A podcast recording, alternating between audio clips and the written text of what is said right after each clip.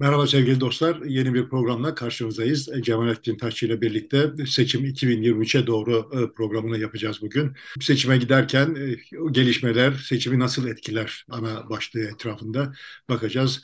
Ne var işte Kızılay'ın çadır yardımı yapmak yerine çadırları satması konusu ve bunun tartışılması, stadyumlarda hükümet istifa diye e, bağırılması ve buna karşı neredeyse futbolun seyircisiz oynanması yönündeki karşı teklifler bunları değerlendireceğiz. Bir de biz program çektikten sonra Perşembe günü e, Millet İttifakı'nın Cumhurbaşkanı adayının belirlenmiş olması bekleniyor, ilan edilmesi bekleniyor. Kemal Kılıçdaroğlu muhtemelen ilan edilecek. Onun üzerine, onun seçimi nasıl etkileyeceği üzerine biraz değerlendirme yapalım istiyoruz. Bu başlıklarla başlayalım. Zaten bir iki şey daha çıkar herhalde. Önce slogandan başlayalım istersen stadyumlardaki hükümet istifa e, şeyi önce Fenerbahçe'de başladı. Doğrusu beklenmiyordu Fenerbahçe'den böyle bir e, stadyumda slogan ama ertesi gün Beşiktaş için bekleniyordu. Acaba Beşiktaşlılar nasıl yapacak diye. İşte onlar hem depreme de zarar görenleri yardım etmek için e, bebekler attılar sahaya. İşte 4-17'de maçın başlamasından 4 dakika 17 saniye sonra bir şarkı eşliğinde arkasından da hükümet istifa sloganlarını da attılar başlamadan önce ben de şeyi söyleyeyim. Hükümet istifa. kendi şeyimi pozisyonunda netleştireyim yani. Ya Besteki son... yazında da bunu ifade etmişsin yani. Hükümet istifayı en son söylemişsin orada. Şimdi ilk başta söylüyorsun. Orada da başlarken de bitirirken de söyledim yani. Şimdi de başlarken söyleyeyim. Bitirirken de unutmazsam söylerim. Yani hükümet istifa demeyi bir suç haline getir, getirdiler ve bu böyle ağır pişmesi gibi oldu yani. Kademeli olarak olayı buraya getirdiler. Orada siyaset yapamazsın, burada siyaset yapamazsın. Her yerde yaparım kardeşim yani. Allah'ın memurları siyaset yapıyor. siyaset yapan memurları böyle dayılanıyorlar bize siyaset yapamazsınız. Vay işte biz hani orada meşgulüz diye kendinize çok fazla güvenmeyin. Burada da bineriz tepenize falan. Kimsin sen ya? Kimsin sen? Allah'ın Süleyman'ı yani. Bu mevcut anayasamıza göre ve hükümet sisteminin bu şekline göre, Cumhurbaşkanlığı hükümet sistemine göre memur bakanların hepsi e, ve siyaset yapamayacaklar, yapamazlar ve zaten sistem böyle kuruldu. İş yapsınlar, siyaset yapmasınlar diye tam tersi şimdi e, daha çok siyaset yapıyor. Çünkü meclis siyaset yapmıyor. Hayır zaten işleri de bu zaten. Yani bu siyaset bile değil artık. Yani böyle tehdit mehdit yani orada çok şık tweetler dolaşıyor ortada depremde enkaz altında kalır da yardım gelmiyor ise hükümet istifa diye bağırıp polis gelir diyor yani. Yani sahiden tablo bu. Orada enkazın altında insan kalmış bunları umursamıyorlar. Bunları kurtarmak gibi bir hassasiyetleri yok ama hükümet istifa deyince vay bunların bütün işleri bu ya. İşleri bu olan adamlar bize terbiye, bize adap, bize ahlak, bize namus öğretmeye kalkıyorlar, sövüyorlar, sayıyorlar. Kimsiniz siz ya? İşiniz teorik olarak kendi koltuğunuzu korumak değil, teorik olarak işiniz gideceksiniz o enkaz altında kalanları kurtaracaksınız. Ondan sonra bakın bakacağız bakalım bu işi ne kadar iyi yaptığınıza bağlı olarak. Bazen de bu işlerle alakalı olmadan da hükümet istifa ederiz biz sana ne ya? Deriz yani. Kaşınızı se sevmeyiz, gözünü dedik biz kardeşim yani biz bütün ömrümüz boyunca hükümetlere istifa dedik. Ben hayatım boyunca istifaya davet etmediğim hiçbir hükümet olmadı benim ya gönlümden yani ve dilimden. Yani Vatandaş, ayrıca vatandaşın hakkıdır siyaset yapmak. Her yerde bir şey istiyor. Kaldı ki bir de şuraya getiriyorlar. e, yani devlete karşı çıkmışın diyor. Hükümet ayrı, devlet ayrı, millet ayrı. Yani hükümet istifa etmesini çağırmak ile devlete karşı çıkmak arasında herhangi bir ilinti ilişki yok. Devlete de karşı çıkarım ben ayrıca da yani. Hayır öyle de burada hiç ilişkisi yok. Böyle işte sonuçta siyaset yapmayı bir ayıp bir kim siyaset yapabilir ve hangi şartlarda siyaset yapılabilir diye bir yönerge çıkartmalarını bekliyorum ben yakında. Yani böyle absürt bir şey var ortada ve siyaset yapmanın da sınırlarını da belirleyecekler. İşte devlete şunu söyleyebilirsin, hükümete bunu söyleyemezsin filan falan gibi. Kardeşim ya yani sonuçta atarsınız içeri gücünüz yetiyor. Evet yani herkesin Beşiktaş tribünlerinden gelen bilgiler doğruysa hükümet istifa diye bağıranları toplamışlar falan yani. absürt absürt işler. Neyse buralara geliriz. Başlamadan önce bir hususa daha işaret edeyim. Sonuçta biz hani seçime doğru programı yapıyoruz. Seçime seçimi konuşacağız filan. Ben hala kendi pozisyonumu işaretleyeyim şuraya bırakayım yani. ben seçimin yapılamayabilir olduğunu düşünüyorum. Böyle işte Erdoğan 14 Mayıs'ı açıklayacak, şimdi açıklayacak. Zaten de AKP şeyin de farkında. Eğer vade uzarsa daha da zor olacak kendisi için falan falan. Dolayısıyla onların açısından ben bu geyiklerin hiçbirisine inanmıyorum. Hiçbirisi benim için muteber değil. AKP'nin, Erdoğan'ın seçim yapmak istemediğinden eminim kendi hesabıma.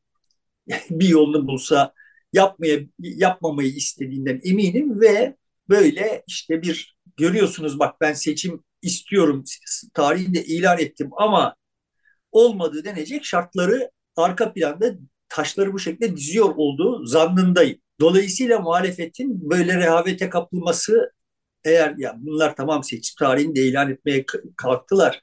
Zaten de bunların da işine aslında seçimin bir an önce yapılması gelir. Aksi halde problemler biriktikçe bunların işi zorlaşacak. Bunun da farkındalar. Gibi akıllarla rehavete kapılmalarını son derece tehlikeli buluyorum. Çünkü eğer seçim yapabileceksek bu muhalefetin akıllıca direnciyle mümkün olacak olan bir şey. Yani kendiliğinden AKP'nin gönlüyle, rızasıyla olacak bir şey değil benim bakış açımdan. Şimdi ne yapılabilir peki? Yani ne yapsınlar muhalefet? Yani işte çıkıp da böyle hop seçim yapmak zorundasınız falan falan deyip dursunlar mı? AKP'liler zaten yapacağız derken. Yap, böyle bir şey yanlış olur. Zaten de akla seçimin yapılmayabileceğini getirip durmak da bunu normalleştirir. Dolayısıyla evet şimdiki pozisyonları iyi yani biraz fazla bunu dile getirmişlerdi. Geçen programlarda söylemiştim. Benim kanaatime göre. Şimdi bu konuyu dile getirmemeleri doğrudur. Ama şunu yapmaları gerekiyor. Yani benim aklıma geliyor olan başka metotları var mıdır bu işin bilmiyorum. Benim aklıma geliyor olan metot şu. AKP işte seçim tarihini ilan edecek. 14 Mayıs diyecek. Erdoğan çıkacak, meydan okuyacak filan gibi bir şey olacak diye tahmin ediyorum. Ama sonra YSK ben bu seçim yapamam diyecek. Mesela yani bir metot bu. Dolayısıyla şimdi muhalefetin YSK'da daha önce görev yapmış veya YSK'da görev yapma yeterliği bulunan yargıçlardan kendince bir heyet kurup bu seçimin yapılmasına engel olarak YSK'nın ne tür mazeretler bulabilir olduğunu bir masaya yatırması gerekiyor. Yani neler yapabilirler bunlar şimdi? Hangi bahaneleri söyleyebilirler? Ve bu bahaneleri ortadan kaldıracak bir takım çalışmaların paralel YSK ile yani yürütülmesi gerektiğini düşünüyorum. Bunu yapıyorlar mıdır bilmiyorum. Yapıyor olmaları gerektiğini yani son derece eminim. Normal bir Türkiye'de normal bir siyasetin bunu yapıyor olması gerekir ama bizim muhalefetimizin muhalefetimiz eğer böyle şeyler yapmıyor ise bu da beni şaşırtmayacak yani. Yani çok akıllı bir muhalefetimiz olmadığını görüyorum kendi hesabıma. Dolayısıyla mesela böyle şeylerin yapılması gerekiyor. Oraya o YSK'ya işte bölgeden ve bölgeden göçmüş olanlardan olabildiği kadar sağlıklı istatistiğin akmasını sağlamak gerekiyor. Bu istatistikleri sağlayabilmek için gerekiyorsa reysen devletin üzerine pres uygulanması gerekiyor vesaire. Yani seçim yapacaksınız, ya seçimden kaçamazsınız falan gibi böyle laflar yerine bir, bir, bir takım hazırlıkların yapılması gerekiyor. O paralel YSK'nın eğer YSK caz yapacak olursa, yan çizmeye kalkacak olursa, yo seçim yapılabilir bak şöyle yapılabilir deyip bir takım planlar üretmiş olması gerekiyor.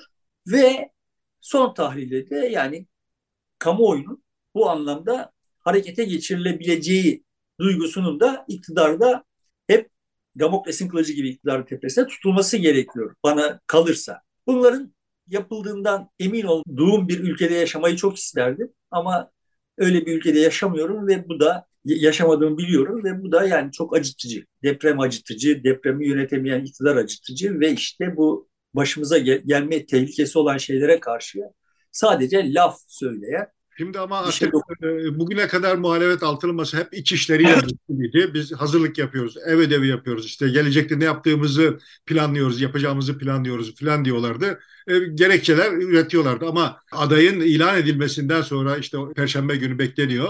E, bundan sonra artık elinde herhangi bir mazeret yok. Bunların tümüyle bunlara odaklanması gerekiyor. Benim açımdan şimdiye kadar da herhangi bir mazeret yoktu. Bu işlerin yapılması gerekiyordu. Sonuçta o böyle mastürbasyonları yapıp duruyorlar. O mastürbasyonları yapmayı çok istiyorlarsa, başka türlü de tatmin olmuyorlarsa benim bir itirazım yok. Ama onları yapıyor olmaları bu aslında yapmaları gereken işleri yapmalarına mani değil. Sorun şu, asıl yapmak yapmaları gereken işleri hiçbir zaman yapmadılar. Hala yapmıyorlar. Yani şimdi biz bu programı çekerken, çekmeden önce hemen biz bunu 28 Şubat'ta çekiyoruz. 28 Şubat'a da değiniriz bu vesileyle. Sonuçta Kılıçdaroğlu grupta konuşuyordu ve manasız manasız şeyler sayıp duruyordu yani. Böyle absürt absürt bir yıl sertifika, ona sertifika, buna sertifika, ona yeterlik belgesi filan herkese böyle tuhaf tuhaf bina kimlikleri filan falan bir şeyler sayıp duruyordu. 11 madde bu 11 sayısında bir hikmet mi var onu da bilmiyorum. Birkaçtır önüme çıkıyor galiba şeydi 11 tane saymıştı Muharrem İnce de. Yani gizli bir tarikatın kutsal sayısı mı bu 11 diye şüphe etmeye başladım. Futbol takımının sayısı diyelim biz hiç olmazsa. Sonuçta 11 madde saydı ve 11'de böyle son derece modernist makine düzenini andıran şeyler hep ezbere bildiğimiz 60 yıldır ezbere biliyor olduğumuz şeyleri saydı. Sonra da bundan bir paradigma değişikliğinden falan söz etti. Yani böyle absürt absürt işlerle uğraşıyorlar ve seçimi yapamayabiliriz. Bu aymazlık böyle devam edecek olursa seçimi yapamayabiliriz. Bunu işaret etmiş olayım. Şimdi buna belki besleyebilecek tek şey toplumsal hadiselerin artmış olması olabilir. Toplumsal gösteriler bir şiddetle bastırılmaya çalışılır ve orada kayıplar yaşanırsa o zaman durum farklılaşabilir. Tam da burada stadyumda başlayan bu sloganların giderek topluma yaygınlaşması ve bunu biraz da kışkırtması iktidar mevkiinde olanların mümkün müdür acaba? E, toplum buna karşı nasıl bir reaksiyon içerisinde olur? Muhalefet bunlara karşı nasıl bir tedbir e, arayışında olabilir ya da olmalıdır? Bunlara gelelim. Bunlara gelmeden önce şuna bir işaret edeyim yani. Sonuçta Fenerbahçe tribünleri besbelli görünüyor ki herhangi bir kışkırtma olmadan kendi sıkışmışlıklarına sıkışmış olan gazın sonucu olarak bir yerlerden birileri bağırmaya başlamıştır. Muhtemelen tribünde değildim ama tribünlerin nasıl işliyor olduğunu bilirim yani. Sonuçta birileri bir yerden bağırmaya başlamıştır ve bu dalga dalga yayılmış görünüyor. Beşiktaş tribünleri tabii bir gün önce Fenerbahçe tribünleri bağırdığı için senin de işaret ettiğin gibi daha beklendik bir idi. Yani Fenerbahçe'nin alttan kalmak Beşiktaşların içine gelmez.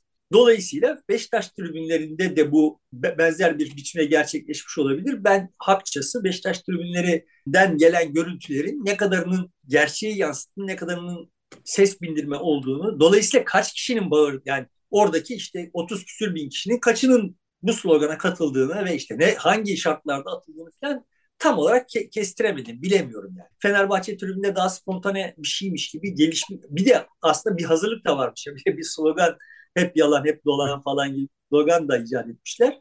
Yakışıklı bir slogan da icat etmişler.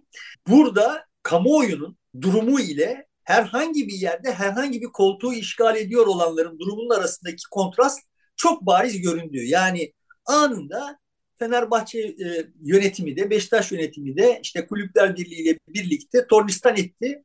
Geri vitese taktı.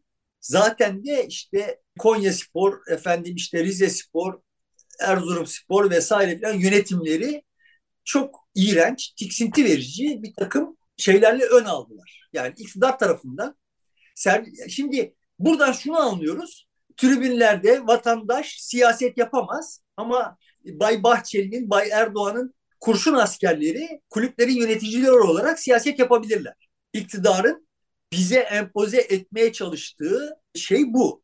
Ama bizim asıl görmemiz gerekiyor olan sıradan insanlar, futbol seyircileri, işte sokaktaki vatandaşlar olarak nasıl bir örgütlü terör örgütüyle karşı karşıya olduğumuz benim açımdan görülmesi gereken şey bu yani. Yani şuna işaret etmeye çalışıyorum. Yarın e, keser döner, sap döner. Bu iktidar değişir. Başka bir tırnak içinde kendince ideolojisinin çok farklı olduğunu vehmettiğimiz birileri gelir iktidara Türkiye'de. Tablo değişmeyecek. Onlara istifa diye bağırdığımız zaman yine kulüplerin yöneticileri bu sefer o iktidarın kurşun askerleri olacak. Biz örgütlü bir, bir teröre muhatabız yani. Ve buna devlet deniyor yani. Devlet buysa evet, devlet de istifaya. Ben şimdi hükümetle devleti ayır, ayırt edelim dedin. Ayırt edilmemiz gerekiyor. Yani evet bunlar konsept olarak farklı ama zaten biz hanidir bir parti devletle muhatabız. Dolayısıyla hükümetle devlet zaten hanidir ayrı değil. Haklılar yani. Yani biz hükümet istifa dediğimiz zaman aslında devlete sövüyoruz. Çünkü sövülmesi gerekiyor olan devlet. Çünkü o bir partinin örgütü haline gelmiş. Valisi o partinin il başkanı, kaymakamı ilçe başkanı haline gelmiş. Bu yeni bir şey değil. Yani bu 2013'ten itibaren taşlar döşene döşene olmuş olan bir şey.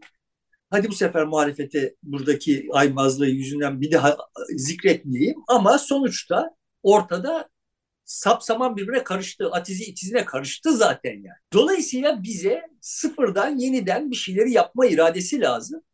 Bu seçim böyle bir şeye vesile olabilirdi. Olamayacak gibi görünüyor. Şimdi Kemal Kılıçdaroğlu grup konuşmasına başladı. Bir devlet güzellemesi.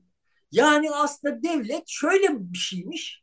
Şurada şöyle davranım, davranması beklenirmiş. Burada işte şunun için varmış. Böyle dakikalarca bir devlet güzellemesi yaptı. Ama işte bu devleti elinde tutan kadrolar liyakat sahibi olmadığından bütün yani var olan her şey de bundan oluyormuş yani. yani sanki daha önce bizim devletimiz böyle deprem, depremde şakır şakır enkaz altından insanlarını kurtarmış. Sanki enkaz altına sokmamış insanlarını. Sanki kulüplerimiz taraftarlarının hassasiyetlerine hassasmış vesaire filan gibi böyle bir bir, bir geyik anlatıyor. Anlaşılan o ki dün önceki günkü Meral Akşener Kılıçdaroğlu görüşmesinden Kılıçdaroğlu kendine düşen payı almış. Akşener de işte buna karşılık bu pazarlıkta neyi aldıysa almıştır. Bir de yani çıkmışlar aramızda bir pazarlık olduğu çıkışta yapılan açıklama bende kalan şey bu yani. Aramızda bir pazarlık olduğu tartışmaları yalandır filan diye bir şey söylüyor. yani pazarlık olsa ne olacak? Aramızda yani pazarlık o pazarlığı bitirdik tamam el sıkışıyoruz anlamına gelen bir açıklama herhalde. Hayır aranızda pazarlık olmasına ayıp olan ne var evet, ya pazarlık evet. yapacaksınız zaten.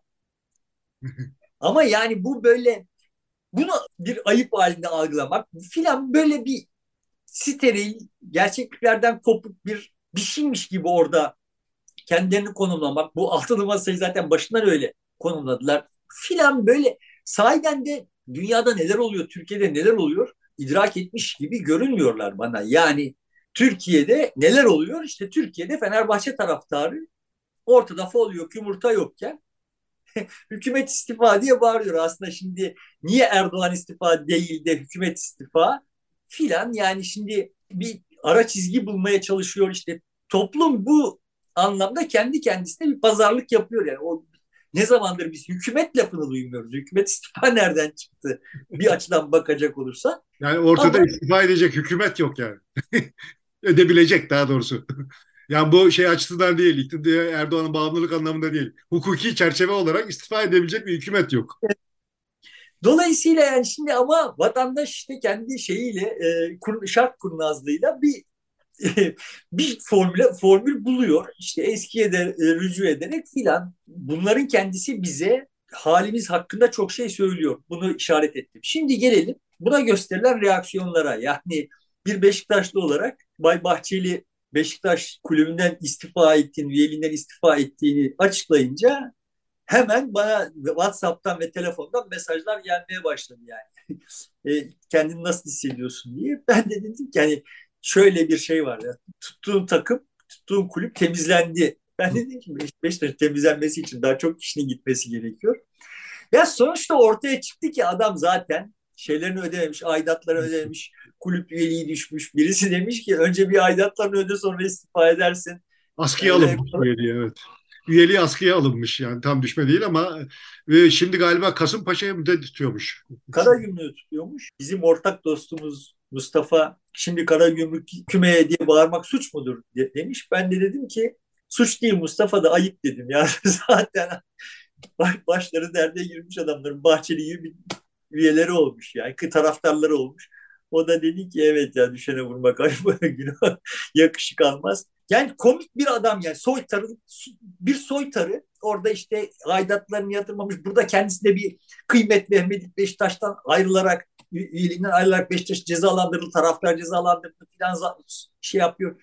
Bugün de dün yani bizim çekimi yaptığımız günde çıkmış bir gün önceki şeyleri yumuşatarak yani taraftarı da suçladığı zaman bir şeyler yolunda gitmediğini galiba birileri kulağına fısıldamış.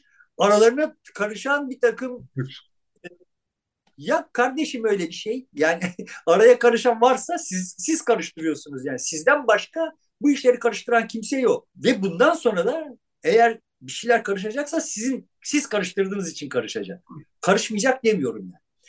Burada herkes şeyi hatırladı otomatik olarak. Sedat Peker'in aman ha sizi sokağa çıkartmak için her şeyi yapacaklar uyumayın dediğini hatırladı. Şimdi Sedat Peker'e ne kadar itibar edilir falan falan o bahsi yer.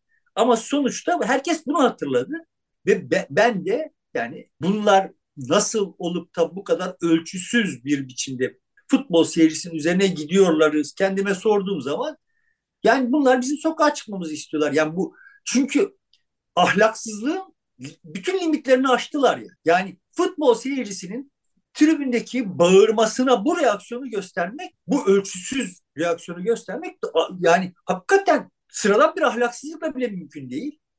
Dolayısıyla bunlar galiba bizim hakikaten sokağa çıkmamızı istiyorlar. Ve işte sokağa çıkacağız. Sonra provokasyona getirecekler. Aramıza soktukları prov- provokatörlerle sağda solda vitrin indirecekler. Yani bunu kim yapacak? Bahçeli'nin itleri yapacak yani. Ya bunu sıradan vatandaş yapmaz yani. Sonuçta Beşiktaş tribünlerinde hükümet istifa diye bağıranların sahaya attıkları şey oyuncak ayılar. Yapacakları bu yani. Sıradan vatandaşın yapacağı iş bu yani. Sıradan vatandaşın gidip cam çerçeve indirmeyeceğini hepimiz biliyoruz, tecrübe ettik. Nasıl oluyor bu iş? Aramıza bir takım birilerini sokuyorlar. Onlar işte gidip ATM kırıyorlar. Yani vay sonra da vandallar oluyor. Sonra da işte Sitli sene bunun hikayesi sürüyor. Dolayısıyla böyle şeyler yapmaya teşebbüs edebilirler mi? Seçimi bu yolla imkansızlaştırmaya kalkabilirler mi? Bir büyük bir sosyal hadise gezi gibi yani. Hatta ondan daha büyük bir şey. Kotarabilirler mi? Bence ihtimal dahilinde yani. Bu, senin, karşına... senin bir e, yazı var işte serbestiyette çıkan. E, orada 96'da Kasım ayında gerçekleşen Susurluk kazası ile bugünün olaylarını işte tribündeki protestoyu karşılaştırıp bir takım değer yorumlara varıyorsun. Ee, kısa çöp uzundan hakkın olacak üzerinden giderek. İstersen öyle bir şeyle karşılaştırmalı bir değerlendirme yaparsan belki daha anlaşılır duruma gelebilir tablo. Ya şimdi benim orada söylemeye çalıştığım şey şu. Benim gördük gördüğü Türkiye'de ilk defa bütün kesimler, MHP'liler hariç. Yani MHP'liler derken MHP seçmenini kastetmiyorum. Yani kadrolu MHP'liler ve işte ülkücüler yani ülkücü taban da dahil olmak üzere. Onlar hariç herkes devletin çok biçimsiz işler yapıyor olduğunu ve bu devlete artık katlanmayacak, katlanılmayacağını, bunun değiştirilmesi gerektiğini, bir şeylerin değiştirilmesi gerektiğini Susurluk kazasının arkasına söylemeye başladı. Bu konuda çok ciddi bir mutabakat oluştu. Benim görüp gördüğüm Türkiye'de, görüp gördüğüm gelmiş hiçbir şey en büyük mutabakat bu ya. En geniş mutabakat. Erbakan'a oy vermiş olan da, Ecevit'e oy vermiş olan da, Çiller'e oy vermiş olan da, Yılmaz'a oy vermiş olan da herkes yani bunu ben böyle sokakta gördüm mealde konuşmuyorum. O, sıra, o tarihlerde böyle işte kamuoyu araştırmaları yapıyoruz filan kamuoyu araştırmalarıyla gördüm. Ve bu, bu sürdü yani. Ama işte orada da aynı şeyi gördük. Yani orada da işte er, e, Erbakan, bu arada Erbakan'ı da yad edelim. Onun da ölümünün yıl dönümüydü. Erbakan işte gulu dansı e, lafı etti. Çiller işte abuk sabuk pozisyon aldı. Baykal abuk sabuk pozisyon aldı. Yani yine yukarıda bir takım koltuklarda kendi popolarını ısıtıyor olanlar tamamı kamuoyuyla irtibatsız, absürt absürt işler yaptılar ve yani işte raporlar hazırlattı birileri böyle işte filan falan bunu savsaklayıp uzatıp böyle unutturmaya çalışıldı. Hatırla yani. Tabii çok, çok iyi hatırlıyorum. Ama sonrasında ne oldu? Kamuoyundaki bu birlik yani herkesin ortak şeyi hassasiyeti evet tansiyonu nispeten düşse de ortadan kaldırılamadı. O sırada yapıldı 28 Şubat. 28 Şubat aslında teknik olarak o birliği bölmek için yapıldı ve oradaki o biçimsiz devlet hakkındaki soru işaretleri unutturuldu. Böyle absürt absürt orada işte Fadime Şahin burada bilmem neler cartlar curtlar kaymakam kadın eli sıkmayan kaymakamlar falan filanlarla bir gürültüye getirildi ve o susurlukta oluşmuş olan ya bak kardeşim bu ne biçim devlet? Hani devlet nerede değil ya. ya böyle devlet mi olur? Siyasetçisi, emniyeti, mafyası iç içe. Hop ne oluyoruz? Duygusunu buharlaştırdılar. Ve bu işi Demirel kotardı. Asker taşeronluğunu yaptı. Generaller taşeronluğunu yaptı. Bir tane siyasetçi, bir tane general, bir tane general emeklisi, bir tane yargıç. Hop ne oluyoruz ya demedi yani. Biz böyle bir şeye muhatabız ya. Böyle bir şeye muhatabız ve her seferinde bunu görüyoruz yani. Yani orada bir takım koltuklarda oturmuş ve kendi koltuğunu korumaktan başka işi olmayan bir aramızdan oraya yerleştirdiğimiz adam da kısa süre içinde öyle oluyor. Tam böyle bir zevat yani Erbakan da işte o öyledi yani. Güya taka, dayak yiyenlerden değil. Oraya oturdu dayak atanlardan oldu. Ben hani benim böyle durmadan söyleyip vatandaşı güçlendirmemiz lazım dedikleri ta o, o tarihlerdeki yaptığım araştırmalardan kaynaklanıyor. Yani ne kadar zayıf olduğumuzu bir gündemi takip ederken nasıl ketempereye getirildiğimizi gördüm yani. Burada da işaret ediyorum ki bir daha bak kardeşim orada o savaş meydanını terk edip Uhud'un şeyleri gibi, okçuları gibi terk edip ganimet peşine koşan bu şehirli ara, haliydi. Sizdiniz yani. Tamam ya ben o yüzden iki elim yakanızda. O yüzden sizinle uğraşıp duruyorum, itişip duruyorum. Şimdi de bu tablo e, benzer bir biçimde ve orada devlet bizi böyle ketempereye getirdi. Örgütlü terör bizi ketempereye getirdi. Şimdi de böyle bir şeyler yapmaya kalkabilirler mi? Yani bu deprem sonrası oluşmuş olan öyle veya böyle iyi kötü kamuoyunda yani o Susurluk kazası sonrası ne kadar olmadı yani. Bu, bu çünkü hani e, karakter olarak da farklı da yani bu bir yardımseverlik, bir ihtiyaç sahibine yardım etme filan işi orada çok net, apaçık görünen bir devlet temizleyelim iradesi vardı yani. Ama sonuçta iyi kötü bir araya gelinmiş ve işte bu bir siyasi sonuç doğuracak. Bu görünüyor. Şimdi bu bu toplumun kendi deviniminin siyasi sonuç doğurmasına mani olmak için bizi ketenpereye getirmeye kalkabilirler mi? Kalkabilirler. Kalkarlarsa kimi kullanacaklar? Çakıcıyı kullanacaklar. Çakıcının e, itlerini kullanacaklar. Bahçeli'nin itlerini kullanacaklar. Yani bu alışkanlığı bu devletin yani. Bu ta 50'lerden beri 40'lardan beri bunu görüp duruyoruz. 70'lerde falan bunu çok somut olarak yaşadık. Dolayısıyla böyle bir şeye karşı teyakkuzda olmamız gerekiyor. Tamam ama bunun yolu şu mudur? Yani bizi kışkırtacaklar, sokağa çıkmayacağız. Kışkırtacaklar, sokağa çıkmayacağız. Başımıza vuracaklar, sokağa çıkmaya çıkmayacağız. Vuracaklar, e, o da çözüm değil. Dolayısıyla bunun eğer iş o, o raddeye gelecek olursa yani gideceğiz, dayak yiyeceğiz. Ama bize rağmen de bir şey yapamayacaklarını bir, bir şey göstereceğiz. Şimdi tiplileri derdest ettiler. Yani tiple, tipin yardım ideolojisi. Için, ya yardım için organize olup çalışan tip üyelerini dağıttılar herhalde. Onları bir üzerine gittiler. Niye gittiler anlaşılmadı. Tam da bu sloganların atılmasının ertesine denk geldi bu. Orada şimdi kadıncağızlar polis kordonun dışında polise anla, dert anlatmaya çalışıyorlar yani. Ya onlar bak işte yardım için, senin kardeşini kurtarmak için filan falan diye. polis de bir tane zevzek bir kız var. Böyle hani anlat anlat edasıyla gülüyor. Lan yani hakikaten insanın bütün tüyleri diken diken ve polise saldırmaktan başka seçeneğin kalmadığını hissediyorsun yani. Ve bunu istiyorlar. Biliyorsun da ama yani peki ne yapacağız yani şimdi biz bu kapana sıkıştıktan sonra? Kardeşim bak bizim güçlü olmamız gerekiyor. Bu kapana sıkışmayacak kadar güçlü olmamız gerekiyor. Bu devleti geriletmemiz gerekiyor. Bu polisin böyle keyfi bir biçimde aklı orada Süleyman'ın aklı eski diye filan bizi böyle kışkırtacak, böyle işler yapmasına mani olunacak bir düzene ihtiyacımız var. Bu, bu da bu devletin, devlet kimin elinde olursa olsun, yani, o devletin geriletilmesi ile olacak. Şimdi böyle bir şeyler filan hani acaba Kılıçdaroğlu'nun son söylediklerinden biz şimdi böyle çıkarsama yoluyla çok aşırı yorumlar yaparsak filan böyle bir ümit besleyebilir miydik filan falan diye etrafımda ben bunları görüyordum ve Sayın Kılıçdaroğlu de işte bugün grup konuşmasında dediğim gibi devlete biat ettiğini kendisinden bir şey bekleyenlerin o bekledikleri şeyin arasında devletin geriletilmesi olmamasını açık bir dille yekten dakikalar boyunca söyledi yani. Hepinize kolay gelsin. Ne diyeyim yani. E, belli ki deprem sırasında işte Cumhurbaşkanlığı ile aynı uyum içerisinde olmayan e, kademelerin desteğini almış gözüküyor. Deprem sırasında Cumhurbaşkanı ile aynı perdeden çalmayan, aynı aynı telden çalmayanlar kimler? Onların desteği ne kadar ehemmiyet taşıyor bilmiyorum. Evet. Ama ama şunu görüyoruz yani bakın kardeşim maçların seyircisiz oynandığı, okulların öğrencisiz olduğu, siyasetin de seçmensiz olduğu bir Türkiye hayal ediyorlar ve bunlar hepsi öyle hayal ediyorlar. Yani sonuçta Akşener'in Erdoğan'dan, Erdoğan'ın Bahçeli'den, Bahçeli'nin Kılıçdaroğlu'ndan bir farkı yok. Bu seçilmiş kralları imkansızlaştıracak bir şeyler yapmazsak bunlar maçları seyircisiz oynatacaklar.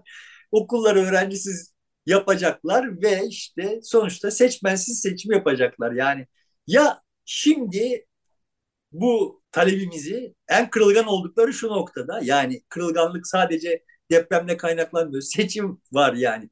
Evet. Son seçmenli seçim ol olmasının getirdiği seçim var. Aha şimdi tam bu en kırılgan oldukları noktada kardeşim devlet devletliğini bilsin. Milletin yanında olmak zorunda bırakacağız sizi diyebilmemiz gerekiyor. Yani bilmiyorum nasıl diyeceğiz ama ama benim benim de dilimin döndüğü aklımın erdiği iş bundan ibaret yani bağışlasınlar yani. Evet yani biz stat'taki gösterileri ve hükümet istifa sloganlarını ve ona karşı alınan vaziyeti, pozisyonu konuştuk, değerlendirdik. Ee, bir de depremin e, nasıl seçime etkileyeceği, özellikle son günlerde çıkan çadır meselesi ve Kızılay'ın tartışılması. Yani Kızılay e, normalde hemen ulaştırması gereken çadırları, deprem bölgesine ulaştırması gereken çadırları parayla satıyor. İşte 6 gün sonra falan. Daha sonra da anlaşıldı ki sadece çadırdan ibaret değil işte dayanıklı e, yiyecekler de konserve türü onları da satışa çıkarmış e, ulaştırmak yerine.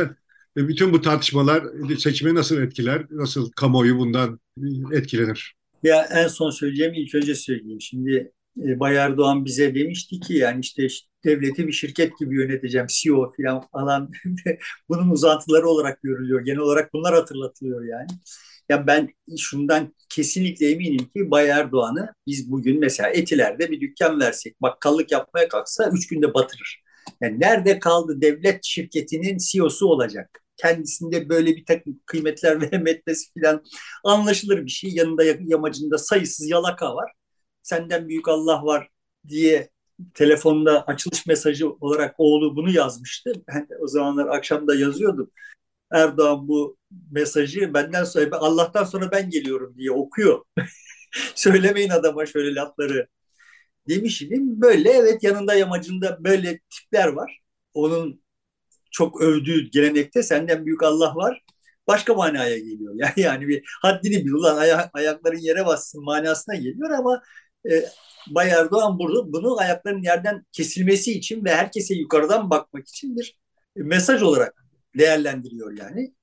Neyse sonuçta şimdi ortada ne bir karlılık ne bir şimdi şirket falan falan bir şey yok. Zaten olanı da olsaydı eğer onda batıracak adamlar bunlar. Herkes batırır da. Bu Kızılay'ın başkanı demişler istifa etmeyi düşünüyor musun? Değil mi? Böyle bir başarı hikayesi varken. Ya işte adamın başarı hikayesi gördüğü şey neyse bilmiyorum. Ama buradan asıl bu çadır mevzu yani Kılıçdaroğlu da değindi bu işe. Yani hala çadır ulaş. Ya kardeşim 3 hafta oldu. Tamam 3 hafta oldu. Sen insanları diyelim ki yani zaten beceremedin. İlk gün çadır ulaştırmayı beceremedin. Ama diyelim ki becerdin. 3 hafta insanları çadırda yaşatamazsın. Yani çadır geçici bir çözüm. Yani senin bu insanları bir eve, bir konuda bir kalıcı bir binaya yerleştirene kadar çadırda tutma şansın yok. Konteyner şehirler mi kuracaksınız? Neler yapacaksanız bunların zaten şimdi yapılıyor olması başlamış oldu. Yani hala çadır götürülemeyen yerler var ve biz hala çadır tartışması yapıyoruz. Ve ya o kadar absürt bir durum ki bu durum yani. Sonra adam çıkıyor diyor ki ben ilk üç günde Adıyaman'a işte erişemedik helallik istiyorum. ya sen ilk üç gün dediğinde 10 bin yani 10 binden fazla insan muhtemelen kurtarılabilecekken öldüler neyin helalliği? Neyin helalliği yani? Ne diyorsun ya sen şimdi ilk üç günde ulaşamadınız kardeşim dedik diye başımızda boza kaynattınız. Zaten ya üç, dördüncü günde evet polis oradaydı işte çadır vardı filan falan deyip böyle kostaklandınız kardeşim. ilk üç günde yoktunuz. Ve biz de bunu söyledik. Zaten dördüncü günden sonra da atıyorum yani mesela hani ilk üç gün dört gün meselesi değil de ve sonra da olmanız gerektiği kadar yoktunuz. Şimdi bunu söylüyoruz ve beyefendi bunu itiraf etti yani, yani kendi e, ağzıyla. Belki de bu işte istifa etme öncesinin hazırlığı da olabilir. Hem kendini buna alıştırıyordur hem de toplumu arkasından istifa ediyorum bir lafı da gelebilir yani. Ha, hadi bakalım. Siz, iyimserlik yok yani. Sonuçta e, anlamlandırılması gereken bir şey mi? Anlamlandırılması evet öyle gerekiyor. Yani şimdi e, Bay Erdoğan'ın kendisinin herhangi bir lafı olmadığını, bunların kendisine söyletildiğini, eline hazır verildiğini, prompterdan okuduğunu falan falan biliyoruz. Arada işte vay namussuz, vay şerefsiz, vay adiler hariç muhtemelen onların bir kısmı en azından bir kısmı yazılı değildir yani. İrticalendir. Zaten de beyefendinin belagat sanatı bu işte yani. İrticalen konuştuğu zaman işte belagatı bundan ibaret. Ama bize belagat ustası filan diye böyle kazıklandı ve muhalefette bu zokayı yuttu. Muhalif kamuoyu da yuttu yani. Aslında iki kelimeyi, iki lafı bir araya getiremeyecek bir adam ama işte bu lafı etti, bunu, kendisine bu laf ettirildiyse Şimdi bu neden ettirildi diye üzerine kafa yorulmaya değer mi? Değer yani. Ne geliyor aklına bilmiyorum. Senin aklına ne geliyor? E, muhtemelen yani asrın bir felaketiyle karşı karşıya kaldık. Bu kadar büyük bir felaket karşısında anında müdahale etmek zaten mümkün değildi. Biz de o nedenden e, müdahale edemedik. Yani gene suç kusur bizde değil. E, bu depremin büyüklüğünden kaynaklanıyor. Ama buna rağmen iki günden sonra biz e, müdahale ettik diyor. Demeye çalışıyor yani. Onları diyordu. Ama yani bunların arasında bir helallik sokuşturmak, helallik talebi sokuşturmanın gerekçesi e, gerekçesi bir o bölge zaten hani daha muhafazakar, daha dinine bağlı bir kesim olduğu için bu şekilde bir, bir kalplerin kırıldığını da e, fark kırıldığının da farkında. E, onu yumuşatmak, gidermek için e, böyle de e, söylemiş olabilir. Çünkü Adıyaman valisi ve milletvekillerine ve hatta bakana büyük tepki göstermişti Adıyaman'daki yurttaşlar depremin ilk zamanlarında. Yani bu bana çok açıklayıcı bir şeymiş gibi görünmüyor. Gerekçesini söyleyeyim. Sonuçta bölgedeki toplam seçmen sayısı yüzde beş civarında bir şey. Evet. Yani seçimin sonucunu belirleyecek şey o bölgede doğrudan depremden etkilenmemiş olan yüzde 95. Kaldı ki o yüzde beşin de önemli bir bölümü zaten e, oy kullanamayacak. Yani seçim çevresinde olmadığı için oy kullanamayacak. Dolayısıyla bu tür mesaj yani şu kadar kafaları çalışıyordur. Ben bunu Adıyaman'da söylüyorum. Sadece Adıyamanlılar duyuyor Değil, tabii. diye düşünüyorlardır herhalde. Yani o, o lafı biz hepimiz duyduk yani. Adıyaman'da söylendi. Van'daki de duydu. Trabzon'daki de e, Mersin'deki de İzmir'deki de duydu. Ve dolayısıyla onların mevzuya yorumlarını da etkiledi bu laf. Dolayısıyla bana hani Adıyaman'ın özellikleri şunlar orada buna ihtiyaç vardı filan çok makul görünmüyor. Ama dersen ki yani onların da e, civatalar yandı. Yani ne yaptıklarını bilmiyorlar. Olabilir yani evet ne, zikzak yapıyor oldukları görünüyor. Evet, Birçok e, durumda beyefendiye gerçek bilgi, doğru malumat verilmediği de anla, anlaşılıyor çok birçok yerde. Bu arada bir parantez açalım bu gerçek malumat, doğru bilgiden söz, söz etmişken e, geçen programda da söz etmiştik. Daha başından itibaren, Covid'in başlarından itibaren hep seninle konuşuyor idik. Ya evet. bak bu fazladan ölümler açıklanmıyor, ölümler açıklanmıyor, ölüm istatistikleri açıklanmıyor falan diye. E, 2020 ve 21'in ölüm istatistikleri açıklandı geçtiğimiz hafta. Bu hafta. Ve ben oturup analiz etmeye üşendim ama sağ olsun o Almanya'daki genç e, delikanlı yapmış analizleri. Türkiye'de Covid'den öldüğü resmen açıklanmış olan 101 bin kişi var. Fakat 2020 ve 2021'de 2019 verileri baz alınacak olursa 100 binden fazla fazladan ölüm var. Bize Covid'den bir kişi öldü denirken Covid sırasında iki kişi ölmüş. Normal ölümlerin dışında iki kişi ölmüş gibi görünüyor. Bir fazla. Evet. Şimdi yani bunu... Toplamda 200 bin kişi ölmüş oluyor ve onlar 100 bin açıkladılar, 200 oluyor. Tabii bu en başta konuşurken de demiştik ki yani Covid sırasında fazladan ölümler gerçekleşir. Bu sadece bir e, data saklama meselesi değildir. Bize yanlış bilgi vermek için söyleniyor değildir. Kimin Covid'den öldüğünü, kimin kalp krizinden öldüğünü te- teşhis etmek kolay değildir ama o kalp krizini aslında o Covid tetiklemiştir filan. Yani kötü niyetli olmasa da bir ekstra hasar meydana gelecektir. Yani insanlar sağlık hizmetleri hizmeti almaya korktukları için, hastaneye gitmedikleri için şu sebeple ölecekler ve filan. Ama şimdi istatistikleri işte dediğim gibi şeyin analizinden, Almanya'daki gencin analizinden yola çıkarak çocuğun adını şimdi hatırlayamadım, bağışlasın. Paylaşayım yani. 2020'de zatürreden ölenlerin oranı 2019'a kıyasla %100 artmış. 2021'de %90 artmış. Yani buradan şunu çıkarabiliriz ki zatürreden öldü diye teşhis konmuş olanların aslında büyük bölümü COVID'den öldü. Bir kısmını sahtekarlık yaparak zatürre yazdılar. Bir kısmını da sahiden yakalayamadılar zatürre yazdılar diye tahmin edebiliriz. Ama bunun dışında ağırlıklı olarak görünen artışlar, ölüm sebebi artışları kalp rahatsızlıklarından yani mesela hipertansiyon, e, yüksek tansiyon nedeniyle o gerçekleşenler yüzde 55 ve yüzde 63 artmış. Diğer kalp hastalıkları yüzde 30 ve yüzde 26 artmış. Akut miyokard enfarktüs yüzde 17 ve yüzde 26 artmış. Burada e, kalpten farklı olarak diyabet hastalarında yüzde 26 2020'de, yüzde 23 2021'de artış var. Ve böbrek üreter hastalıklarından da 2 yılda da yüzde 13 fazladan ölüm var. Yani buradan yola çıkarak sağlık sistemindeki aksamaların yol açtığı başka sıkıntılar da olduğunu söyleyebiliriz. Ama görünen tablo yani zaten hani e, sürekli bakım gerektiriyordu olan vesaire durumunda olan sağlıksız olanlar fena halde kırılmışlar ve ama zatürre başlığı altında Covid ölümleri de saklanmış, gizlenmiş ya da teşhis edilememiş. Böyle görünüyor yani. Bunlar niye açıklanmıyordu? doğru açıklanmıyordu. Yani bu, bunların doğru açıklanmıyordu diye. Niye açıklanmıyordu? Bizim işte paniğe kapılmamız ve işte zaten panik halindeydik bu paniğin büyümesine mani olmak için filan gibi gerekçeler şimdi sayılabilir. Bu vesayettir kardeşim. Yani benim panikleyip paniklemeyeceğime sen karar veremezsin. Senin işin TÜİK olarak senin işin bu ver işim bu yani.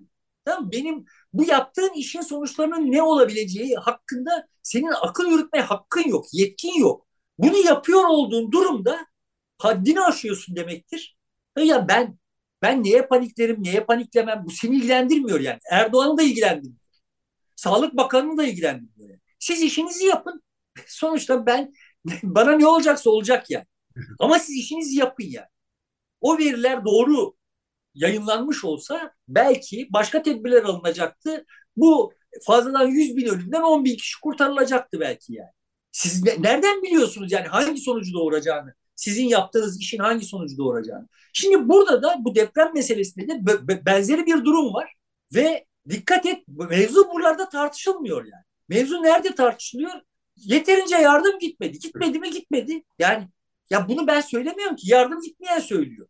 Ama ben şu kadar yardım gönderdim demenin bir manası yok. Çünkü yani evet sen o kadar yardım göndermişsindir ve bu doğrudur.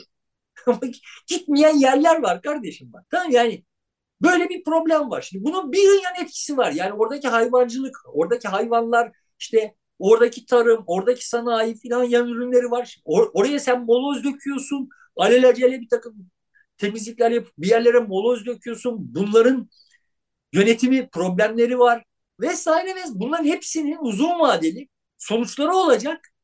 Tıpkı Covid'in uzun vadeli sonuçları olduğu gibi ve bunların hiçbirisi hakkında yeterli bilgi sahibi değiliz. Neyi tartışıyoruz? Adam Almanya'dan çadırı yollamış. Alman devleti çadırı yollamış. AFAD logosu basmadan dağıtmamışlar.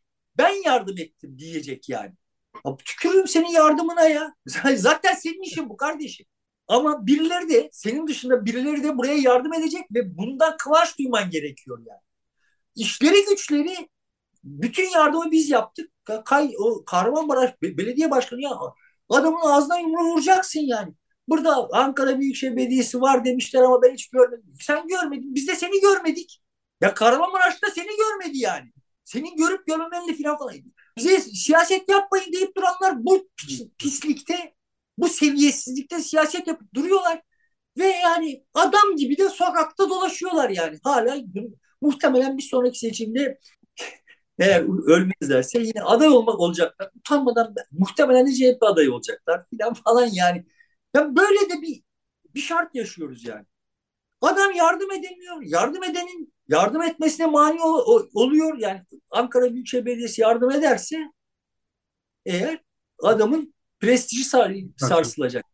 Yani o yardıma ihtiyacı olanın şartları, durumu vesaire falan adamı ilgilendirmiyor yani. Ve buradan şimdi bağlamak istediğim husus şu. Mayalanıyor olan şeyler bunlar. Tamam? Yani seçimi e, e, yapabilir isek eğer bu seçime son tahlilde etki edecek olan, kanaatleri etkileyecek olan faktörler bunlar. Biz aslında orada yaşayan insanların psikolojileri, ruh durumları vesaire hakkında çok konuşuyoruz. Onun seçimi nasıl etkileyeceği vesaire üzerine çok konuşuyoruz ama asıl etkileyecek olan oradan gelen malumat. Şimdi yavaş yavaş bu kristalize oluyor ki bunun kristalize olmasa da muhalefet ya da muhalif kamuoyu çok etki etmedi. Doğrudan doğruya iktidar kanadı kendi tutumuyla yani adam hala ya hala orada bir belediye gelecek muhalif belediye gelecek yardım edecek ki aklı çıkıyor. O muhalif belediyenin yardım ettiği söylenecek diye aklı çıkıyor. Gittiler kardeşim. Bütün muhalif belediyeler gittiler orada yığınla iş yaptılar. Yığınla problem çözdüler. Gittiler yani sen ne kadar gelmediler desen de gittiler ve senden daha çok iş yaptılar ya da daha az iş yaptılar bilemeyiz yani. Ama senin tavrından anlıyoruz ki yani iktidarın tavrından anlıyoruz ki bu çok rahatsızlık yaratmış.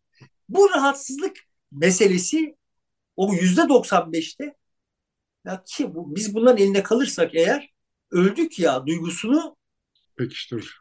Pekiştirecek yani zamanla. Dolayısıyla bu seçim ne kadar ertelenirse Erdoğan ve şürekası için bu tavırlarını sergilemeyi sürdürdükleri sürece ki başka şansları yok. Böyle işte helallikten başlamıştık buraya gelmiştik. Acaba şimdi hani oradan böyle bir yumuşak dönüş filan yapılabilir mi? Böyle bir şeyin mi altlı olabilir mi diye düşündüm. Bu yolları kapattılar. Sonucuna vardım. Yapamazlar. Yani şunu kastediyorum. Yani bak burada helallik istedik. Sonra da işte bütün muhalif belediyeler de dahil hepsine bir teşekkür etsek işte filan buradan bir bilanço çıkartsak hükümet olarak Erdoğan hükümeti olarak falan böylece işte bir bu kavga bizim aleyhimize çalışacak. Bunu yumuşatsak gibi bir irade sergileyebilir mi? Bunun ön adımı olabilir mi diye düşündüm. Sonra bunu yapamayacak olduğuna evet. hükmettim. Dolayısıyla böyle yalpalayıp durduğunu düşünüyorum ama bana tuhaf görünüyor. Yani böyle bir e, durumda Erdoğan'ın böyle helallik istemesi tuhaf görünüyor. Biraz şey bu saç. E, biraz daha zaman geçti. Bakalım bundan sonra birleştirilerek daha anlamlı sonuçlar çıkartılabilir. Buradan e, Kılıçdaroğlu'nun adayların ilan edilmesi neyi değiştirir değerlendirelim. Ondan sonra da yavaş yavaş bitirelim istersen.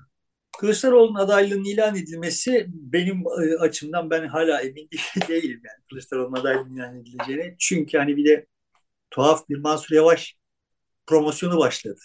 Yani 2 Mart'ta Mansur Yavaş'ın adaylığı açıklanırsa ben şaşırmayacağım. Yani onu demeye çalışayım. Siz Kılıçdaroğlu'ndan eminsiniz ama ben değilim. Ama size katıl, katılayım bu sefer. Diyelim Kılıçdaroğlu'nun adaylığı açıklandı. Ee, en geç bir hafta içinde Kılıçdaroğlu'nun adaylığına karşı muhalif kamuoyundan alternatif arayışları başlayacaktır diye tahmin ediyorum. Yani. Normal yani öyle bir eleştiri şeyinin başlaması seçime gidiliyor. Doğal olarak e, Cumhur İttifakı'ndan bir itiraz sesi gelecektir kendisine oy verecek kesimden de ya da altılı masadakileri tabanlarından da bir iki itiraz olur ama onlar çok fazla süreceğini zannetmiyorum. Ama karşı tarafın e, saldırısı e, sistematik olarak devam edecektir. Ben muhalif kamuoyundan Kılıçdaroğlu'na yönelik olarak e, yönelik muhalefetin zannettiğinizden daha çok daha büyük olacağını tahmin ediyorum. Daha da büyük olurdu da bu deprem nedeniyle. Evet, deprem kapattı onu ben de öyle düşünüyorum. Bir, birazcık itiraz olacaktır. Ya işte olur mu olmaz mı filan. Ondan sonra peki hadi yolu önümüze bakalım diyecektir. Ve küsüp de sandığa gitmeyecek sayısı ya da e, başka türlü bir davranış sergileyeceklerin sayısı çok az olur. İhmal edilebilecek oranlarda e, kalır diye tahmin ediyorum. Ki parçalara ayıralım. Yani seçim sırasında nasıl davranılacağı ayrı. Seçim yapıp yapamayacağımızı bilmiyorum çünkü. Ama sonuçta adaylık sürecinde siz, benim tahminime göre sizin tahmin ettiğinizden daha yoğun bir muhalefet ve çaba olur. Onun sonuçlarını hakkında ta- tahminde bulunmak zor. Ama buradan iktidarın Kılıçdaroğlu'na veya kim olursa aday ya da adaylar onlara yönelik operasyonları konusunda biz seninle geçen programda bunu konuştuk mu hatırlamıyorum. Fehmi Koru gündeme getirdi. Sonra galiba Ertuğrul Özkök gündeme getirdi. Bir İsrailli gruptan söz ediliyor. Evet, evet. Sayın. Avrupa basınında, Amerikan konuşmadık da onlar da biz konuşmadık ama e, gündemde bu konu var. Yani Avrupa'nın ve Amerika'nın gündeminde bayağı bir yer işgal ettiği söyleniyor. Ben çok da yakından takip etmiyorum ama yani işte Guardian ve Washington Post falan falan bunları yazıp çizdi uzun uzun deniyor. Hani o, o grup olur, başka grup olur ama görünüyor ki biz bir de böyle seçimlerin sosyal medya üzerinden e, alışık olmadığımız, bugüne kadar bilmediğimiz metotlarla manipüle ediliyor olduğu bir teknolojik ortamda böyle bir iklimde seçime doğru gidiyoruz.